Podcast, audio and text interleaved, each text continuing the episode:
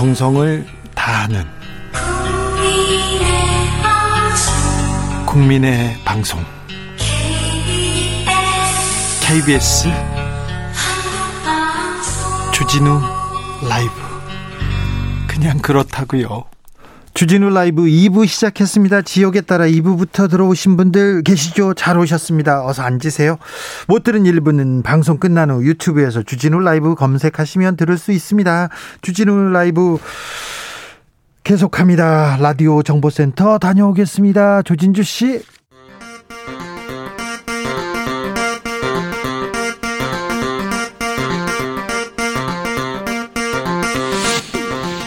주진우 라이브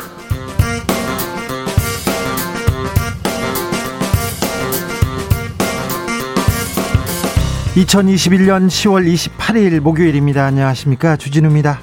국민의힘 후보를 뽑는 경선 게임 막바지를 향하면서 신경전 거세지고 있습니다. 윤석열 홍준표 후보는 배신자 공방으로 뜨겁고 홍준표 원희룡 후보는 장학 퀴즈 장학 퀴즈 계속되고 있습니다. 전두환 발언과 개사가 논란으로 지지율 흔들리고 있는 윤석열 후보는 문재인 정권 윤석열로 이겨야 가장 뼈아플 것이라면서 대국민 호소문을 발표했는데요. 아, 급하다는 얘기도 나오고요. 최종 승자 결국 누가 될지 정비록에서 짚어보겠습니다.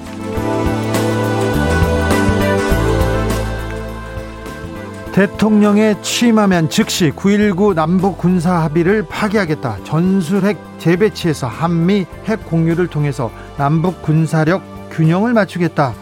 홍준표 후보가 보수 본색을 드러냈습니다. 보수라고 보기도 그렇고 너무 나간 거 아니냐 이런 얘기도 있습니다. 민주당에서는 한반도를 불구덩이에 밀어넣을 것이라면서 우려하고 있는데요.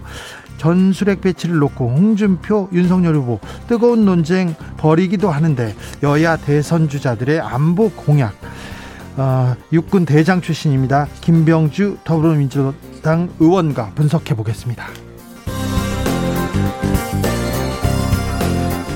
세, 세월호 참사 당일 7시간 박근혜 전 대통령의 행보에 대해서 상계신문 보도가 있었습니다. 관련해서 재판이 있었는데 당시 재판장에게 판결문을 수정하라는 지시를 내린 판사가 있었습니다. 바로 임성근 전 부장판사였는데 국회는 사법을 농단한 판사를 탄핵했습니다. 그런데 헌법재판소가 끝내 사법농단 판사를 탄핵하지 않았습니다. 그 이유가 뭘까요? 주스에서 정리해 봅니다.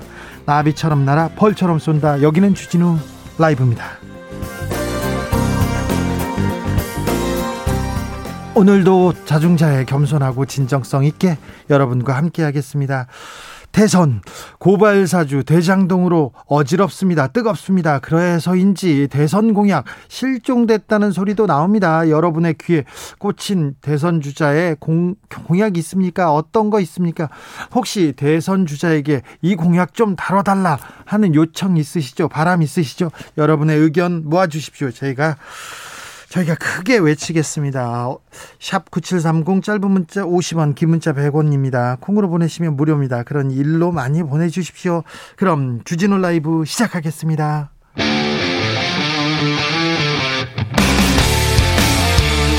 탐사보도 외길 인생 20년 주 기자가 제일 싫어하는 것은?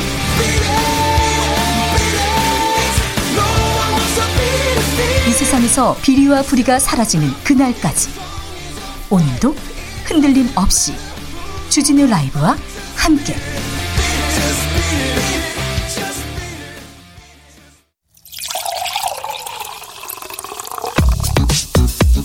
진짜 중요한 뉴스만 쭉 뽑아냈습니다. 줄 라이브가 뽑은 오늘의 뉴스 주스 정상근 기자 오세요. 네 안녕하십니까. 코로나 확진자 2,000명을 넘었습니다. 네, 2,111명이 나왔습니다. 많이 늘었습니다. 어제보다 160여 명 정도 늘었고요. 이 지난주 목요일 발표된 확진자 수보다도 670명이나 더 많습니다. 네. 어, 또 지난 8일 이후 20여일 만에 2,000명대 확진자가 다시 나왔습니다. 이 다음 달부터 시작되는 단계적 일상 회복 전환을 앞두고 지난 18일부터 사적 모임 인원 제한이 완화됐는데 네. 어, 그 영향이 반영된 것으로 언론은 풀이하고 있습니다. 백신 부스터샷 서두르고 있습니다. 네, 정부가 다음 달부터 50대 성인과 기저질환자 그리고 얀센 백신 접종자를 대상으로 코로나19 부스터샷 접종을 시작합니다. 이 추가 접종은 기본 접종을 마치고 6개월이 지난 시점에 하는 것이 원칙이지만 이 감염 위험이 큰 면역 저하자와 어, 얀센 백신 접종자는 2개월 이후부터 가능합니다. 네. 어, 예약 일정을 말씀드리면 그 얀센 백신 접종자는 오늘 오후 8시부터 예방 접종 사전 예약 시스템을 통해서 예약을 할 수가 있고요.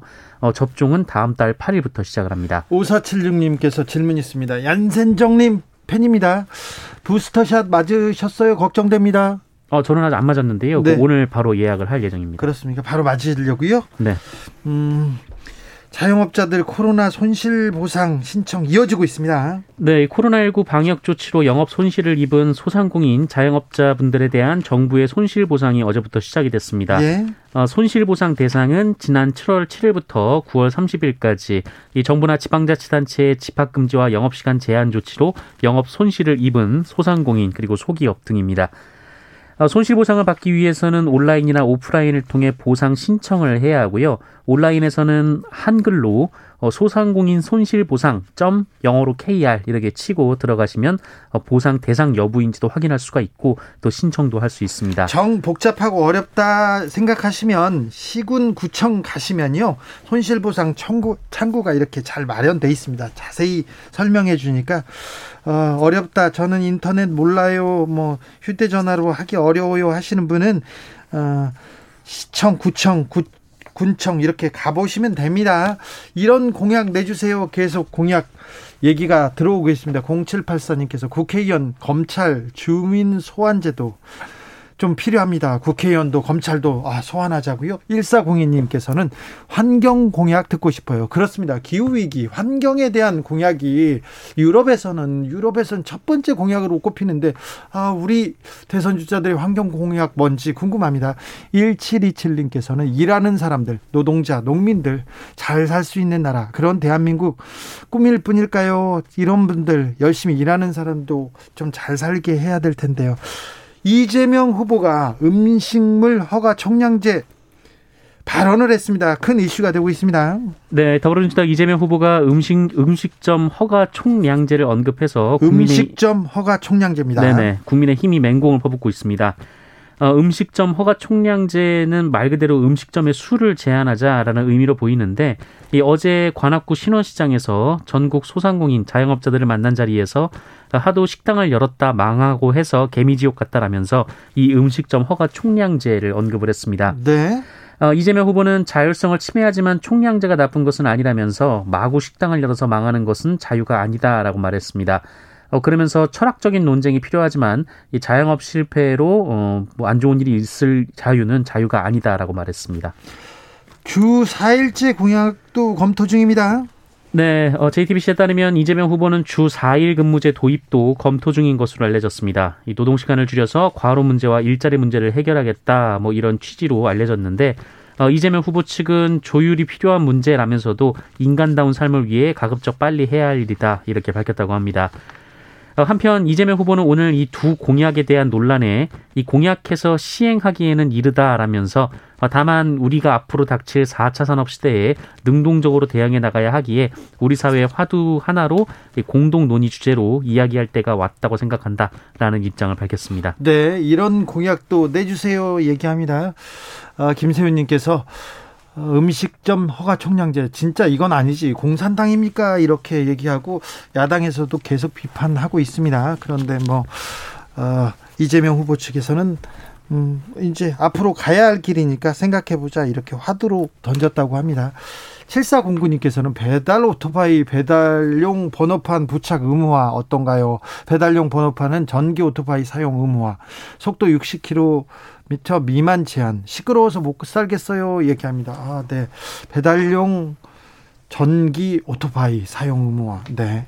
좋은 아이디어가 쏟아지고 있습니다. 3123님께서는 신입, 인턴 등 청소년, 청년들의 신입 직장인들의 산업 안전을 위해 위하면 현행 법령보다 더욱 가중 처벌할 수 있는 내용을 대선 공약으로 해주시길 바랍니다. 꿈을 펼칠 사이도 없이 현장에서 쓰러지는 새내기들 너무 안타깝습니다. 이렇게 얘기하셨습니다. 황무성 성남도시공사 사장 이분이 뭐 퇴임할 때 압력을 받았다는 그분이죠. 그런데 네. 재직 당시에 사기 혐의를 받고 있었어요. 네, 이 검찰은 황무성 성남도시개발공사 사장 퇴임에 이재명 후보의 외압이 있었는지 여부에 대한 수사에 착수했는데요. 네. 어, 그런데 황무성 당시 사장이 이 재임 중에 이 사기 혐의로 기소돼서 형사 재판을 받고 있었던 사실이 확인됐습니다. 아, 네. 어, 황무성 전 사장은 2014년 기소가 됐고 2014년 7월부터 2015년 2월까지 사장 신분으로 네 차례 재판에 출석을 했다고 하고요. 어, 이후 2015년 3월에 물러났습니다. 어, 검찰의 기소는 실제로 일부 유죄로 판결이 나왔는데요. 이 황무성 사장은 2011년 한 개발업체 대표에게 어, 우즈베키스탄에서의 사업 수주를 약속하며 두 차례에 걸쳐 3억 어, 5천만 원을 받아 가로챈 혐의로 1심에서 징역 10월을 어, 그리고 항소심에서는 징역 6개월에 집행유예 2년을 선고받은 바 있습니다. 유죄를 확정받았군요. 네, 어, 이로 인해서 이 대장동 때문에 사임 압력을 받은 것인가 좀 의구심이 드는 상황이긴 한데요. 황무성 사장은 그러나 이 사임과 기소는 무관하다라는 입장을 밝혔습니다. 아. 황무성 전 사장은 무조건 그만두라고 사표 내라고 해서 했다 나, 어, 냈다라면서 사태를 종용할 때 기소 관련 언급은 없었다라고 밝혔습니다. 아니 그런데 공직자가 뇌물을 받아가지고 유죄를 받았는데 이거 참 공직자의 도덕성이 지금 하, 네 그런데 이거하고 무관하다고요? 네 아, 검찰 수사를 지켜보겠습니다. 음. 조직의 윤석열 그런데 바람탄 홍준표의 기세가 만만치 않은 것 같습니다. 윤석열 국민의힘 후보 오늘은 대국민 호소문을 발표했어요. 네, 윤석열 후보는 정권 교체로 부패를 척결하고 대한민국을 정상화하겠다라면서도 어, 최근 잇따른 실언 논란을 의식한 듯 어, 정치 신인의 약점을 극복하기 위해 밤샘 노력을 해왔으며 앞으로도 피나는 노력을 하겠다라고 말했습니다. 어, 그러면서 윤석열로 이기는 것이 문재인 정권의 가장 뼈아픈 패배를 안겨주는 것이다라면서 어, 윤석열을 정권 교체와 정치 혁신의 도구로 써달라라고 호소했습니다. 정치 밤샘 노력을 하면서 정치 아, 네. 잠은 주무시면서 해야 됩니다. 잠이 좀 부족하신지 요새 홍준표 후보는 바로 맞받아 쳤습니다. 네, 홍준표 후보는 오늘 여의도 대선 캠프에서 복지 공약을 발표한 뒤 기자들과 만났는데요. 어, 이 자리에서 본인은 대통령이 되려고 하는 사람이고 어, 윤석열 후보는 대통령 후보가 되려고 하는 사람이다. 라는 주장을 했습니다. 네. 어, 그러면서 반문 집결로는 정권 교체가 안 된다라면서 2030 세대 그리고 호남에서는 한 자리도 안 나오는 지지율로 어떻게 본선에서 이기겠나라고 말했고요. 또 윤석열 후보는 어떤 방법을 써서라도 야당 후보가 돼서 이 본인이나 가족의 안위를 지키려고 하는 전략이다 이런 주장을 하게 됐습니다. 야당 후보가 돼서 본인이나 가족의 안위를 지키려고 하는 전략이라고요? 홍준표 후보는 원희룡 후보와 감정 싸움 계속해서 이어가고 있습니다. 네, 원희룡 후보가 어제 토론회에서 홍준표 후보에게 탄소세 부과 관련된 의견을 물었는데요. 어, 홍준표 후보가 질문이 야비하다라고 맞받았습니다. 어, 이후 홍준표 후보가 소셜미디어에 너는 모르지 하듯이, 어, 하듯이 묻는 그 태도는 참으로 역겨웠다라고 어, 강하게 나를 세웠는데요. 어, 원희룡 후보 측은 홍준표 후보의 불성실하고 장난스러운 태도는 나라를 걱정하며 정권 교체를 바라는 국민과 당원의 진심 어린 마음을 모욕하는 것이다라고 반박했습니다. 야비하다, 역겨웠다, 모욕이다. 아, 경선 막바지 말이 거칠어지고 있습니다.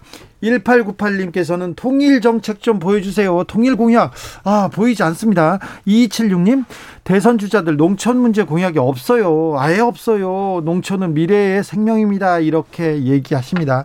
도울 선생도 주진우 라이브에서 비슷한 얘기를, 거의 같은 얘기를 했습니다. 3672님, 우리나라 자영업자 비율 너무 높기 때문에 총량제를 논의하고 자영업자 수를 줄이는 만큼 일자리 문제도 같이 논의하는 것도 필요할 것 같습니다. 이런 의견도 주셨습니다. 임성근 전 판사 국회에서 탄핵 당했는데요. 헌법재판소에서 각하됐습니다. 네, 재판 개입 혐의로 탄핵 소추된 임성근 전 부산 고등법원 부장판사를 파면할 수 없다라는 헌법재판소 결정이 나왔습니다. 국회에서 임성근 전 부장판사에 대한 탄핵 소추안이 가결된 지 8개월 만인데요. 예, 전체 재판관 9명 중 과반인 5명이 각하 의견을 냈습니다. 네. 이유는 이미 임기가 만료돼서 퇴직했다라는 겁니다. 네. 헌법재판소는 파면 결정을 선고할 수 없다라며 이 탄핵 심판 청구가 부적법하다라고 말을 했습니다. 네. 어, 임성근 전 부장판사는 서울중앙지방법원 형사 수석 부장판사 재직 당시 이 박근혜 전 대통령 명예훼손 혐의로 기소된 어, 일본 상케이 신문 서울 지국장 재판 등에 개입한 혐의를 받아왔고요. 이 국회는 법관 독립을 침해했다면서 지난 2월 탄핵 소추안을 의결한 바 있습니다. 근데 임성근 판사는 어, 그 전에 옷을 벗었습니다. 그래서 헌법재판소에서도 전혀 어, 탄핵당하지 않았습니다. 그런데 임성근 판사는 전 판사는 사법농단 판사로 국회에서 국민에게 탄핵된 헌정사 첫 판사로 기억될 것입니다. 공사육사님께서 미수, 무술 유단자 폭행하면 가중 처벌되는 것으로 합니다. 이처럼 법조인들 범죄 저지르면 가중 처벌하는 공약 내주세요 얘기합니다. 판사가 어, 헌법을 유린했는데도 이렇게 자유롭다는 건 좀 문제가 있는 것 같습니다. 판사님들. 법을 다루시는 분들 그런 것 같습니다. 문재인 대통령 오늘 유럽 순방길에 나섰습니다. 네, 문재인 대통령과 부인 김정숙 여사가 주요 20개국 정상회의 그리고 유엔 기후변화 당사국 총회 참석 등을 위해서 7박 9일 동안의 유럽 순방길에 올랐습니다. 어, 첫 목적지는 G20 정상회의가 열리는 로마인데요. 어, 이번 유럽 순방에서 가장 주목되는 일정은 어, 우리 시간으로 내일 열리는 이 프란치스코 교황과의 면담입니다. 교황께서 남북의 평화에 대해서 관심이 크고 기도하고 있답니다. 네, 문재인 대통령은 이 자리에서 한반도 평화 프로세스 진전을 위한 방안과 교황의 방북을 논의할 것으로 보입니다. 네. 어, 그리고 영국 글래스고로 이동해서 제26차 유엔 기후변화 당사국 총회에 참석할 예정이고 헝가리를 국빈 방문해서 슬로바키아, 체코, 폴란드, 헝가리가 참여하는 어, 비세그라드 그룹 정상들과 회담을 진행할 예정입니다. 네, 바티칸에 있는 분과 또 가톨릭 가톨릭계 저 높은 사람들한테 취재를 해봤는데 어, 교황의 열망은 큰데 북한의 코로나 문제가 아, 변수가 될 거라고 합니다. 네, 아무튼 남북의 평화를 위해서 남북의 화해와 협력을 위해서 기도하는 교황님, 아, 네, 큰 진전을 이뤘으면 좋겠습니다. 노태우 씨 국가장 논란이 커지고만 있습니다. 광주광역시는 참여하지 않기로 했죠? 네, 이 전직 대통령 노태우 씨에 대한 장례를 국가장으로 치르기로 한 정부의 결정에 대해서 5.18 단체를 비롯한 광주 시민사회 단체, 정당, 변호사 단체 등에서 잇따라 유감을 표명하고 있습니다. 네. 5.18 기념재단과 광주 민주항쟁 기념 관련 세 단체는 성명을 통해서 한 사람의 죽음을 조용히 애도하면 될 일이다라며 헌법을 파괴한 죄인에게 국가의 이름으로 장례를 치르기로 한 결정에 강한 유감이라고 밝혔습니다. 어, 광주광역시와 전라남도 역시 국장에도 분향소 설치와 조기 개양을 하지 않았고요. 어, 광주와 전남의 다른 공공기관들도 이에 동참을 했습니다. 네. 이 정의당의 여영국 대표도 이 시민을 살해하고 국가를 전복한 사람의 장례를 국가가 치른다는 것은 공화국 체계를 뒤집는 것이다라고 얘기를 했고요. 어, 그러면서 고인이 전두환 씨와 다르다곤 하지만 이 전두환 씨는 민주주의의 기준이 아니다라고 말했습니다. 예, 전두환과 다르다고 하는 것은 민주주의에 대한 조롱이다라고 주장하게 됐습니다. 민주당에서는 전두환 국장 금지법을 만든다고요? 네, 더불어민주당 송영길 대표는 어제 노태우 씨 빈소를 찾아 기자들에게 이 전두환 씨 같은 사람은 국가장을 치를 수 없도록 법을 개정할 생각이다라고 말했습니다. 이 송영길 대표는 내란 목적 살인죄로 유죄 확정 판결을 받은 전두환 씨는 지금도 반성을 안 하고 광주의 명예를 훼손하면서 재판을 받고 있다라고 밝혔고요.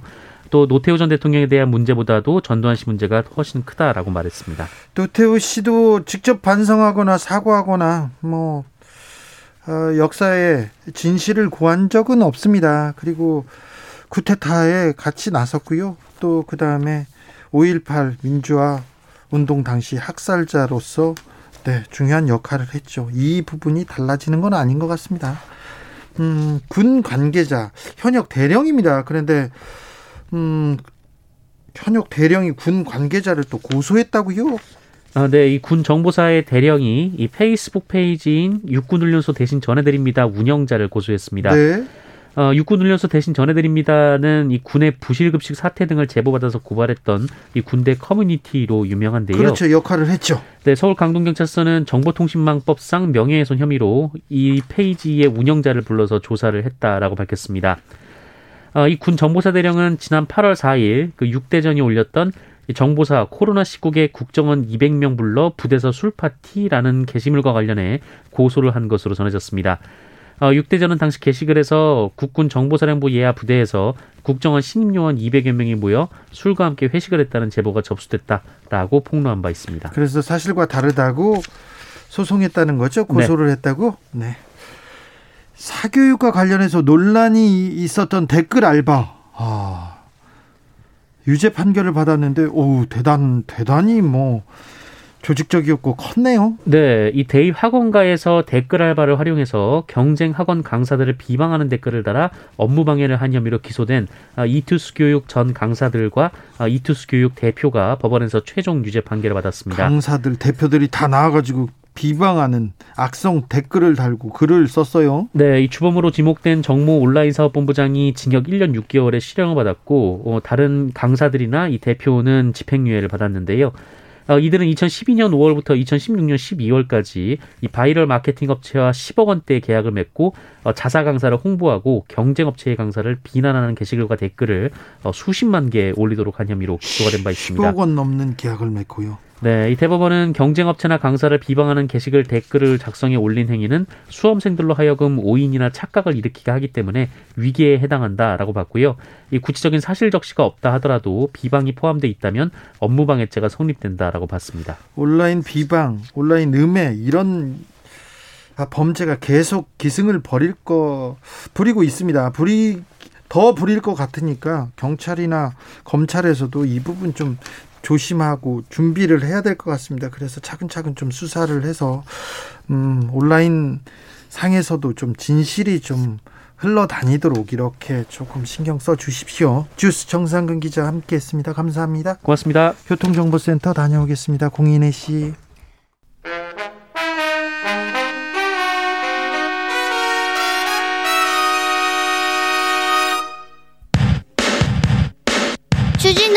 돌발 퀴즈. 오늘의 돌발 퀴즈는 오랜만에 주관식으로 준비했습니다. 문제를 잘 듣고 정답을 정확히 적어 보내주세요. 오늘 오후 6시 2021년 대한민국 대중문화예술상 시상식이 열립니다. 이번 시상식에서는 대중문화예술상 12년 역사상 최초로 금관문화 훈장이 수여되는데요. 문화예술 공로자에게 주는 최고 훈장인 금관문화 훈장의 주인공은 이 배우라고 합니다. 여기서 문제 영화 미나리에 출연해 대한민국 최초로 미국 아카데미 여우조연상을 수상한 이 배우는 누굴까요? 샵9730 짧은 문자 50원 긴 문자는 100원입니다. 지금부터 정답 보내주시는 분들 중 추첨을 통해 햄버거 쿠폰 드리겠습니다. 주진우 라이브 돌발 퀴즈 내일 또 만나요.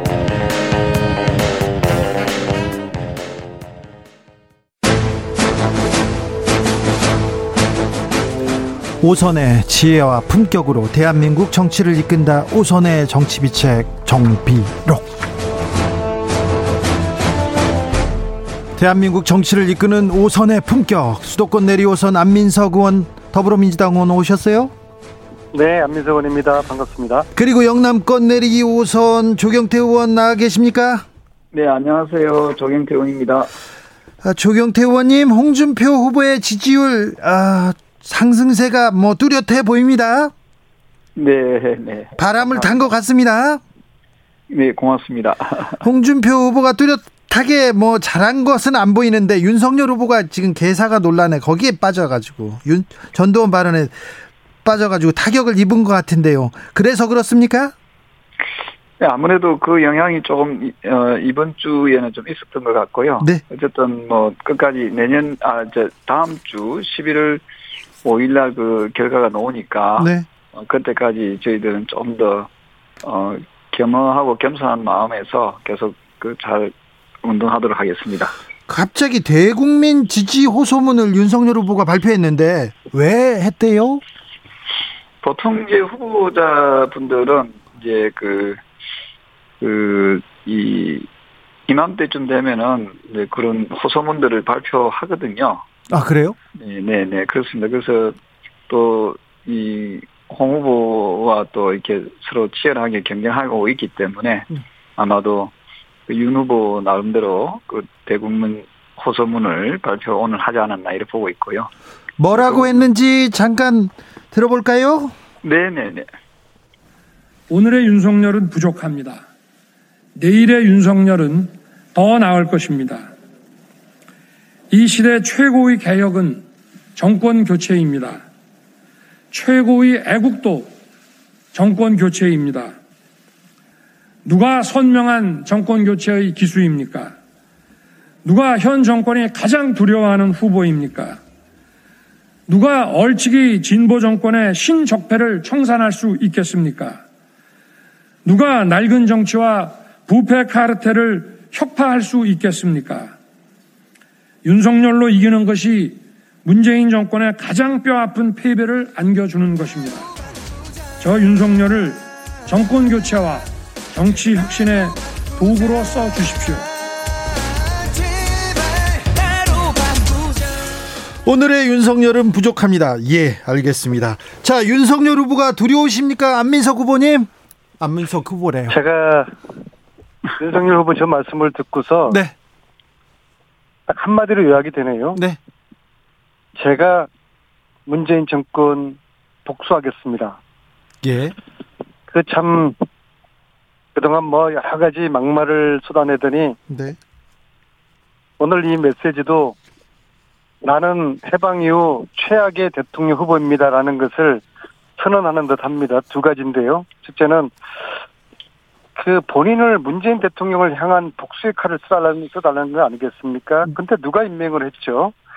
인명권자를 향해서 칼춤을 추는 이런 것은 세계 정치사를 뒤져봐도 전무후무한 사건이 될 것이고요. 배신의 아이콘 윤석열입니다. 삼국지에서도 배신자의 말로는 아주 안 좋았거든요. 여포가 그렇습니다.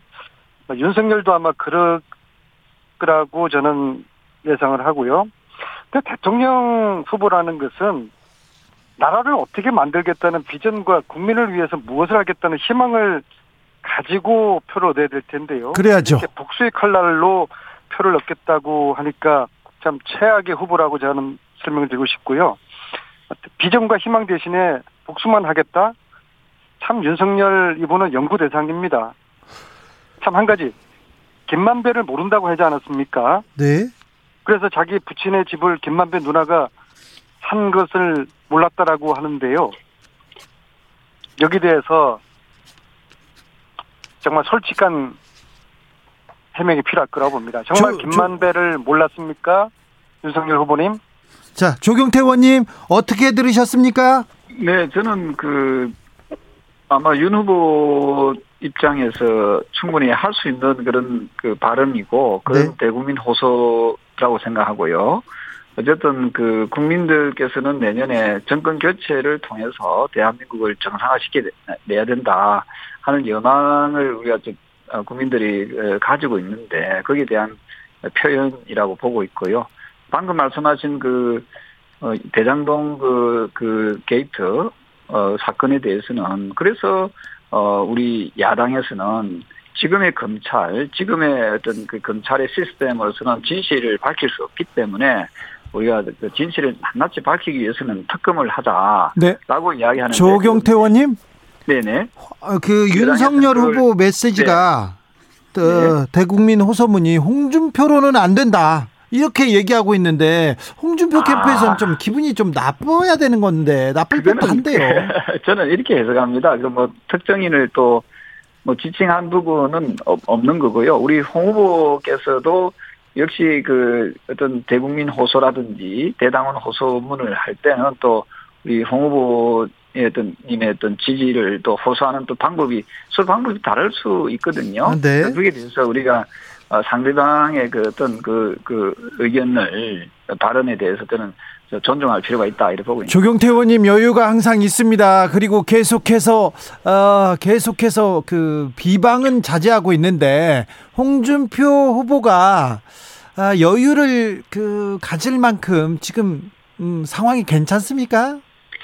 글쎄요, 그 저는 뭐 여유라기보다는 지금 자칫 그 진흙탕 싸움으로 이게 번지다 보면은 정권 교체의 그 희망이 사라, 사라질 수밖에 없거든요. 네. 어, 제가 저 떠있는 분들, 어, 젊은 분들이나 또 연세 드신 분들의 얘기가, 어, 뭐, 이게 서로 좀 지나친 그, 이, 이 네가티브를 좀 자제했으면 좋겠다. 특히 인신공격성, 어, 그런 발언들이나 그런 모습들은, 어, 자칫 예, 우리 국민들로부터 환멸감을 주다 보면은 네. 여건에 유리할 수밖에 없는 그런 구조로 갈 수 있기 때문에 어, 가능하면은 어, 자신들의 장점들을 좀 더 부각시키면 좋겠다. 그런 말씀들을 많이 주시고 조경태 의원의 바람과는 달리 토론회는 굉장히 거칠던데요. 그 일단 윤석열 후보가 왜 홍준표 후보 주변에 배신자가 많나 이렇게 얘기하는데 그 홍준표 후보 옆에 있는 조경태 의원님 어떻게 생각하세요? 글쎄요, 저는 그 그런 표현들이 그 과연 어 한국 정치나 한국 사회에 어느 정도 도움이 될는지는 모르겠습니다. 저는 그런 부분이 이 역시 그 대권 후보로서의 뭐 적절한 그런 어떤 어 그 뭡니까 그 좀 이 의미 있는 그런 질, 질의는 아니라 보거든요. 그래서 저는 그런 표현들이 계속 누적되고 서로 어, 상대방의 좀 약점이랄까요?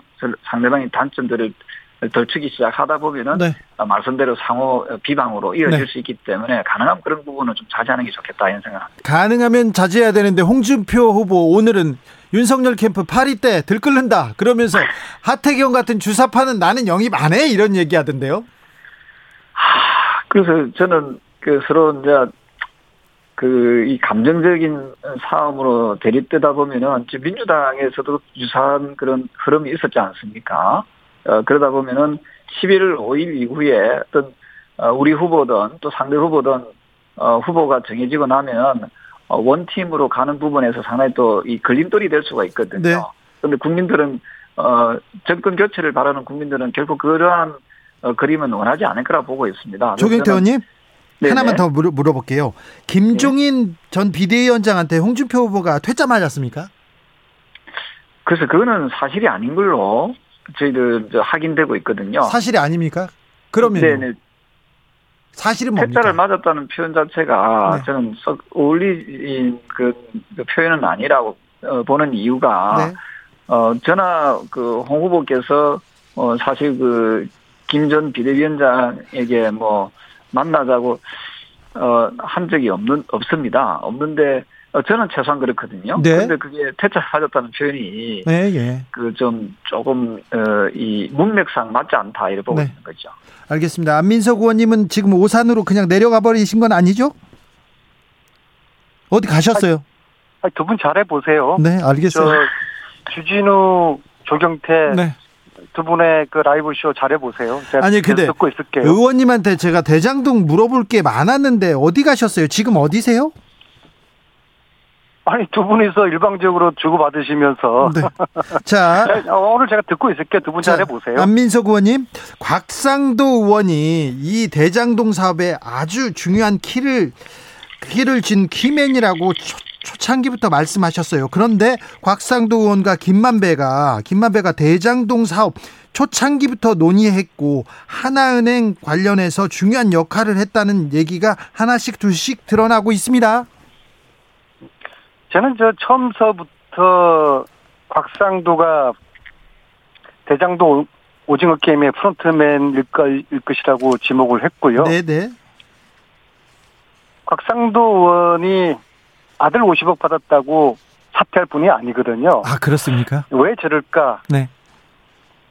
저는 굉장히 의구심을 가졌어요. 예? 물론 이제 각성도 아들이 받은 50억은 이제 뇌물이 맞죠. 네. 근데 이 50억을 왜 주었을, 왜 주었을까? 이걸 밝히면은 곽상도가 이 오징어 게임의 프론트맨이라는 게 규명이 될 것이고요. 네. 따라서 예, 앞으로는 곽상도 위에 위에 그 VIP가 있다고 보거든요. 네. 이것을 밝히는 것이 이번 대장동 수사의 궁극적인 목표가 될 텐데요. 과연 지금 현재 검찰의 의지나 실력으로 밝혀낼지는 이제 두고 봐야 될 것 같습니다. 또 남욱, 김만배, 정영학 이 세 사람은 대장동의 깐부거든요. 네. 이들이 지금 자유롭게 나다니면서 검찰 수사를 받고 있어요. 네. 증거인멸, 말 맞추기 이 시간을 너무 넉넉하고 자유롭게 주고 있어요. 왜 그럴까 참 유감이고요. 그러니까 검찰의 수사 의지가 좀 의심을 받을 수 받, 받, 받게 되는 거 아니겠습니까? 이 마치 그 고구마를 먹는 기분이에요. 고구마요. 국민들은 이제 답답해서 사이다를 먹고 싶어 하는데 고구마 수사가 아니라 사이다 수사 박차를 가야 될 것 같고요. 근데 아무튼 나무, 김만배, 정영학 이 깐부 동맹 이거 해체해야 됩니다. 그러면 어떻게 해야 되겠죠? 셋 다 구속 수사를 하는 것이 원칙이라고 보고요. 또 한편 이경재 변호사, 네. 정윤의 최순실의 변호사인 이경재 변호사가 2015년 9월 1일 날 화천 대유의 고문, 아마 화천 대유의 첫 번째 고문일 듯 싶은데요. 아, 그렇습니까? 이 이경재 고문, 변호사가 왜 고문이 되었는지, 누가 추천을 했는지, 화천대유에서 그의 역할이 무엇인지, 이걸 밝히면은 또한 대장동 오징어 게임의 VIP를 밝혀내는 네. 굉장히 중요한 단서가 될 거라고 봅니다. 근데 이경재 변호사 아직 수사할 기미가 없죠. 그래서 검찰은 어떤 생각을 갖고 있을까 조금 의문이 듭니다. 어, 그래서 조경태 의원은 특검 얘기하시려고 하죠? 네, 그렇습니다. 지금 우리 안민석 의원께서도 뭐 아주 그 적나라하게 잘 말씀 주셨는데요. 저는 김만배 씨를 왜 그 구속시키지 않았고 남욱 변호사 역시 왜 저렇게 석방을 시키는지 국민들은 어 지금의 검찰과 또 지금의 그 이 법원은 아마 그 이 수사 의지가 제대로 없다라고 보고 있고요. 또 하나 진짜 코미디 같은 일이 하나 벌어졌던 것이 어그 유동규 씨의 핸드폰을 집으로 던졌는데 창문 너머로 네. 뭐못 찾았다라고 했는데 그또 경찰에서도 찾아내지 않았습니까? 예. 그래서 검찰에서 찾지 못한 걸 경찰에서 찾을 정도니까 네. 지금 우리나라에 지금 이 대장동 사건을 수사하는 그 검찰의 그 수사 행태라든지 이 자질이 상당히 의심스럽습니다. 따라서 우리 안민석 의원님께서 말씀 주신 대로 어 저는 이 대장동 문제는 비단 여야의 문제가 아니고요. 네. 우리 국민들의 그 부동산 문제에 대해서 문재인 정부가 부동산만큼은 잡겠다라고 국민들께 어, 굉장히 많이 그 약속하지 않았습니까? 근데 여기에 대한 허탈감과 상실함을 준 부분에 대해서 분명히 현 정권도 저는 책임이 있다고 보고 있습니다. 따라서 하루라도 빨리 특검을 통해서 낱낱이 그 죄상들을 밝혀내야 된다. 저는 그래 보고 있습니다. 조경태 의원님 그런데 곽상도 의원이 여기서 왜 나와? 이경재 변호사가 여기서 왜 나오지? 이거는 좀 궁금합니다.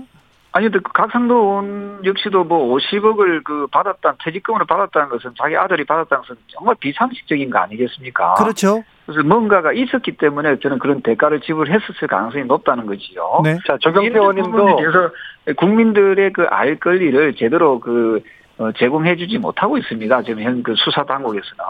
그래서 이런 부분을 어, 저는 어 그 우리 야당은 어좀 낱낱 이 바뀔 수, 또 속도를 또 내야 되지요. 좀 속도감 있게 해서 이 대장동 문제는 어, 누가 어, 관여가 됐는지에 대해서 어, 처음부터 끝까지 다 밝혀내는 것이 필요하다. 진실 규명하는 것이 매우 중요하다. 이렇게 보고 있습니다. 안민석 의원님. 이렇게 하면 정리 한번 해보죠.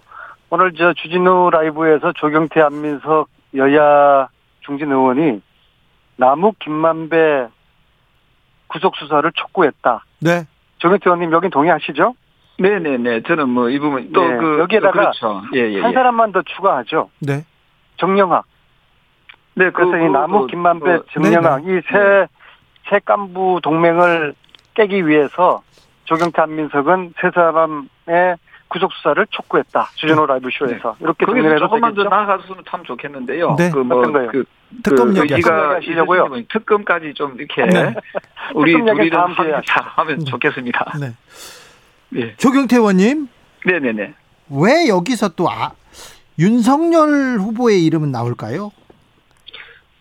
그 부분은 그 부분에 대해서는 저는 그 이 지금의 그 검찰의 어떤 수사 행태를 가지고는 저는 밝혀내기가 참 한계가 있다고 보거든요. 네. 그래서 그 어 그런 부분들이 그 조금 더 어, 어 면밀하게 밝혀내기 위해서는 그 제가 아, 그 연류가 됐는지 안 됐는지 우리가 그 설로만 가지고는 예, 예측만 가지고는 안 되는 거 아니겠습니까? 네네. 이런 부분에 대해서는 저는 정확하게 어, 밝혀내기 위해서는 현재의 검찰의 그 시스템을 가지고는 저는 한계가 있다 이렇게 봅니다. 자, 어제 홍준표 후보가 외교 안보 정책을 발표했습니다. 그런데 9.19 군사 남북 군사합의 파기, 미국과 핵 공유 이런 말씀 했는데 이거 한반도 평화는 좀 멀어지는 정책 아닌가 우려하는 사람들이 많습니다. 사실은 그 2018년 9월 19일 날 9.19 남북 군사 합의를 하지 않았습니까? 네. 근데 그 이후에 북한의 행태들을 보면은 참으로 어, 유감스럽고 우려스러운 이 많이 있습니다. 계속해서 미사일 그 발사를 통해서 대한민국의 그 안보를 위협하고 위협하는 무력 도발을 하고 있지 않습니까?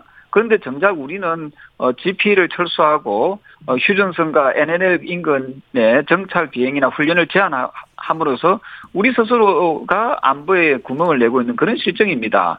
그래서 우리만 지키는 우리 대한민국만 지키는 남북 군사 합의가 무슨 의미가 있겠습니까? 아마 그런 취지로 우리 홍준표 후보께서는 어, 평소에 안보관이 투철하시기 때문에 이 부분에 대해서 명확하게 짚어 나가자 그런 취지로 그 말씀하신 걸로 그렇게 알고 있습니다. 안민석 의원님 어떻게 보셨어요? 네, 홍준표 의원님은 좀 큰 틀의 이야기를 강하게 주장하시는데 이번에 그 말씀하신 거 보면은 디테일이 굉장히 약해요. 이번에 이 안보 관련된 이 발언도 그 안보 전문가들이 볼 때는 한마디로 정말 어처구니가 없다는 그런 이제 그 반응인데요.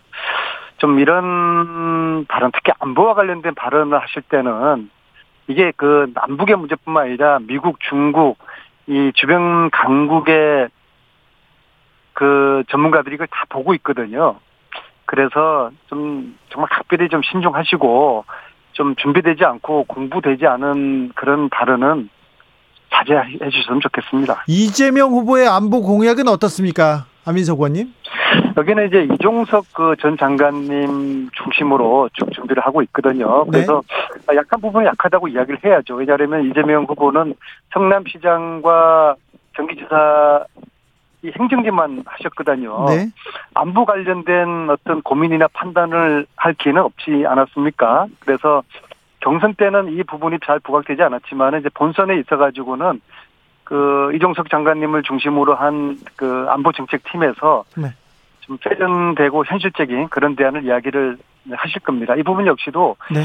제가 이걸 함부로 이야기하는 것은 네. 굉장히 스푸른 것이죠. 잘 알겠습니다. 안보 관련된 이야기는 네. 당사자나 아니면 주위 참모들이나 이야기하는 것은 신중에 신중을 기해야 된다고 봅니다. 신중을 기해야 된다. 어, 조경태 의원님 오늘 네. 오늘도 그렇고 어제도 그렇고 저기 이재명 후보가 음식물 총량제 발언 어 논란이 되고 있습니다. 어, 아, 예. 음식점입니다. 예. 음식점 총량제 예. 발언 어떻게 보셨어요? 아, 이거는 정말 그, 좀, 이, 참, 국민들께서 또 아마 깜짝 놀라셨을 텐데요. 아무리 대통령 후보라고 해도 또 대통령이 됐다 하더라도 어떤 그 이 개인의 그 사유 재산이라든지 개인의 그 직업의 선택권을 제한한다는 것은 이거는 아참그 이 상식에서 한참 벗어난 그런 발언이다. 이래 보고 있습니다. 그래서 뭐 저희들로서야 좋습니다. 그래서 이재명 후보가 그렇게 국민들의 상식에 반하는 발언을 하는 것은 저희들은 좋지만은 그래도 명색이 대한민국의 여당의 그 후보가 어 이렇게 상식에 좀 벗어나는 비상식적인 발언을 하는 것에 대해서는 아마 국민들께서는 상당히 실망과 그 허탈해 하실 것 같고요. 아, 민석 의원님 이건 어떤 네, 맥락에서 나온 겁니까? 그 우리나라가 전 세계에서 자영업자 비율이 가장 높지 않습니까? 그린 맥락에서 이제 음식점들도 뭐 동네 곳곳에 음식점이고 서민들 간에 서로가 혈투를 벌이는 거 아니겠습니까? 실질적으로 음식점이 3년 이상 유지하는 음식점이 그렇게 많지가 않아요. 그래서 이러한 시장 질서를 그대로 방치할 것인가 그러한 고민 끝에 이런 부분을 좀 정부가 개입해서 서로가 좀 상생할 수 있는 그런 새로운 어, 어, 시장 질서, 특히 이런 자영업자들의 질서, 음식점뿐이겠습니까? 음, 그런 것들은 우리가 정부가 좀 새로운 관점에서 좀 획기적인 그러한 어, 판단과 결정을 해야 된다라는 것은 저는 동의하고요. 그런 면에서 이제 이재명 후보께서 음식점 뭐 총량제 이런 발언을 하셨는데요. 큰 틀에서는 뭔가 대안이 있어야 된다고 봅니다. 이렇게 네. 서로가 마구잡이식으로 무릎뜯고 망해가는 이런 현실을 방치할 수는 없는 것이죠. 아직 공약으로 지금 그 가다듬은 건 아니죠? 네, 그렇습니다. 네, 논의해 보자는 건가요? 이런 문제 제기 자체는 네. 필요하고 좀 공론화될 필요가 있는, 있을 것 같습니다. 전 세계에서 자영업자가 가장 많은 우리나라의 이 현실을 두고 볼 것인가 그런 고민은 함께 해야 되는 것이죠. 음, 저는 개인적으로 헌법 정신에 좀 위배될 가능성이 높다 보는 이유가 자유시장 경제의 그 어떤 원칙에 저는 어, 정면으로 반하는 그런 발언이라고 보고 있고요. 어쨌든 그 누구든지 간에 내가 어떤 직업군을 선택하든지 간에 그 거기에 대한 자유는 저는 보장돼야 된다. 아 그런 측면에서 이번에 그 이재명 후보의 그 발언은 어, 상당히 좀 비상식적이고 국민들의 어떤 어떤 기대에 반하는 그런 발언이다 이래 보고 있습니다. 조경태 의원님, 네네 신상에 대해서 좀 여쭤보겠습니다. 어, 내년에 부산시장에 계속 이름이 오르내립니다. 아, 글쎄, 그거는 뭐 우리 그런 말씀을 주시는 언론이나 분들한테는 어, 대단히 감사합니다만은 저는 내년 뭐 광역단체장이나 이런 것보다도 내년에 어쨌든 어, 정권 교체를 우리가 제대로 함으로써 우리가 정상적인 대한민국을 만들어 나가자는 그, 거기에 제가 더 관심을 많이 가지고 있거든요. 네. 네 그, 그 이후에 일어나는 일은 일단 정권 교체 이후의 일이기 때문에 그때 가서 어, 고민해 보도록 하겠습니다. 안민석 의원님. 네. 경기도에서는 지금 경기도지사로 안민석 의원이 지금 첫 손가락에 꼽힌다면서요? 아니 뭐 여론조사가 압도적으로 1등을 하고 있는데 뭐 저도 잘 압도적으로 1위를 한다고 또 또 그 얘기를 하세요. 압도적으로 1위를 달리고 있습니까? 아니 그렇게 나왔어요. 아, 그래요? 네. 그래서 좀뭐 저한테는 이제 과분한 그 말씀이고요. 제가 지금은 대선에 올인할 때고요. 도지사 출마는 자기 정치로 오해받지 않겠습니까? 네. 그래서 지금은 그 당의 중진으로서 오로지 대선 승리만 생각해야 되겠다. 그 정도로 말씀드리겠습니다. 자, 조경태 의원님. 네네. 정권이 교체됩니까? 정권이 재창출됩니까? 제가 지난번에 그 부산시장, 서울시장 그 보궐선거 때 어느 정도 예언을 해가 맞춘 기억이 나는데요. 네. 아마 내년도에는 그 이 대장동 게이트에서의 그, 그 덫에서 네. 여건은 저는 벗어나기 어려울 것 같고요. 여건이 만약에 조금이라도 가능성을 높이려면은 저는 적극적으로 특검을 실시하는 게 한 가지 조금의 그 숨통을 트이게 할 수 있는 그런 방법이라고 보고 있고요. 그러지 않고 지금처럼 이어나가면 제2의 그 LH 투기 사건처럼 어 대장동 게이트로 인한 그 실망한 어 많은 국민들께서 아마도 어, 제대로 어, 저, 심판하지 않을까, 이래 보고 있고. 안민석 의원님. 어, 우리 당이, 우리가 크게 이기지 않겠다. 이, 이런 시각은 대장동에 대한 번짓을 잘못 짚은 거라고 봅니다. 국힘 쪽에서는 대장동의 몸통, 그 다음에 그분을 이재명 후보로 지금 지목을 하고서 그런 희망 사항을 가지고 있기 때문에 대장동으로 이번 선거 대선을 치르겠다는 생각인데요. 이미 그분은 이재명이 아니고 몸통은 이재명이 아니라고 밝혀졌고 그러면 또 다른 VIP가 있을 거라고 보거든요. 그래서 그것은 이 대장동 판도라 속에 무엇이 들어가 있는지 그것은 지금 그 국짐이나 지금 그 조경태 의원님이 희망하는 것처럼 그렇게 결론이 날 것 같지는 않습니다. 국민의힘 경선 막빠집니다. 토론도 이제 거의 끝나갑니다. 두 번밖에 안 남았는데 홍준표 후보 아, 토론에서 승기를 잡을 거라고 했는데 막판에 이렇게 너무 순한 맛 됐다 이런 평 많습니다. 제가 볼 때는 네. 그것은 홍준표 후보의 고도의 전략인 것 같습니다. 전략이요? 지금까지 좀 저 막말과 좀 무대 보고 그친 그런 이미지였지 않습니까? 그래서 지금은 순하고 온화한 그런 이미지로 가는 그런 포지셔닝으로 가닥을 잡은 것 같습니다. 제가 볼 땐 그렇습니다. 조경태 의원님. 네, 원래 순하고 온화한 분인데 이게 누가요? 프레임에 갇혀 있고 홍준표 후보 그렇게 누가요? 안 되죠. 홍준표 후보 아 얼마나 저한테도 막말을 막 하시고 그랬는데요. 아, 그 뭐 저 아마 가까우니까 그러신 것 같고요. 네. 어쨌든 네. 어, 저는 다소 아쉬움이 있다면은 그이 어, 조금 더 국민들께 비전과 정책을 조금 더 많이 그 이 발표를 아하. 토론회 때 했으면 하면 더 좋겠다. 네. 어, 이런 생각이 들고요. 네. 어쨌든 어, 지금처럼 좀 포지티브한 그런 그 토론 방식은 상당히 좀 긍정적이다. 저는 이를 보고 아, 있습니다. 홍준표 후보가 긍정적으로 맏형으로 지금 토론을 이렇게 순하게 주도한다 이렇게 보면 되겠네요.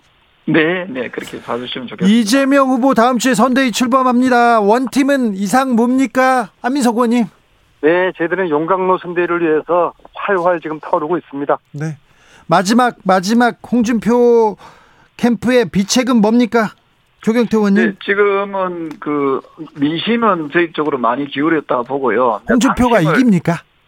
어, 이기기 위해서 많이 노력을 하고 있습니다. 그래서 당심을 조금 더 확보해 내는데 저희들은 뭐, 어, 어 불철주야 최선의 노력을 다 할 예정이고요. 네. 어쨌든 어, 좋은 결과를 가지고 또, 또 뵙, 뵙도록 하겠습니다. 알겠습니다. 조경태 의원님 너무 순한 거 아닌가, 너무 점잖은 거 아닌가 그런 얘기도 있는데요.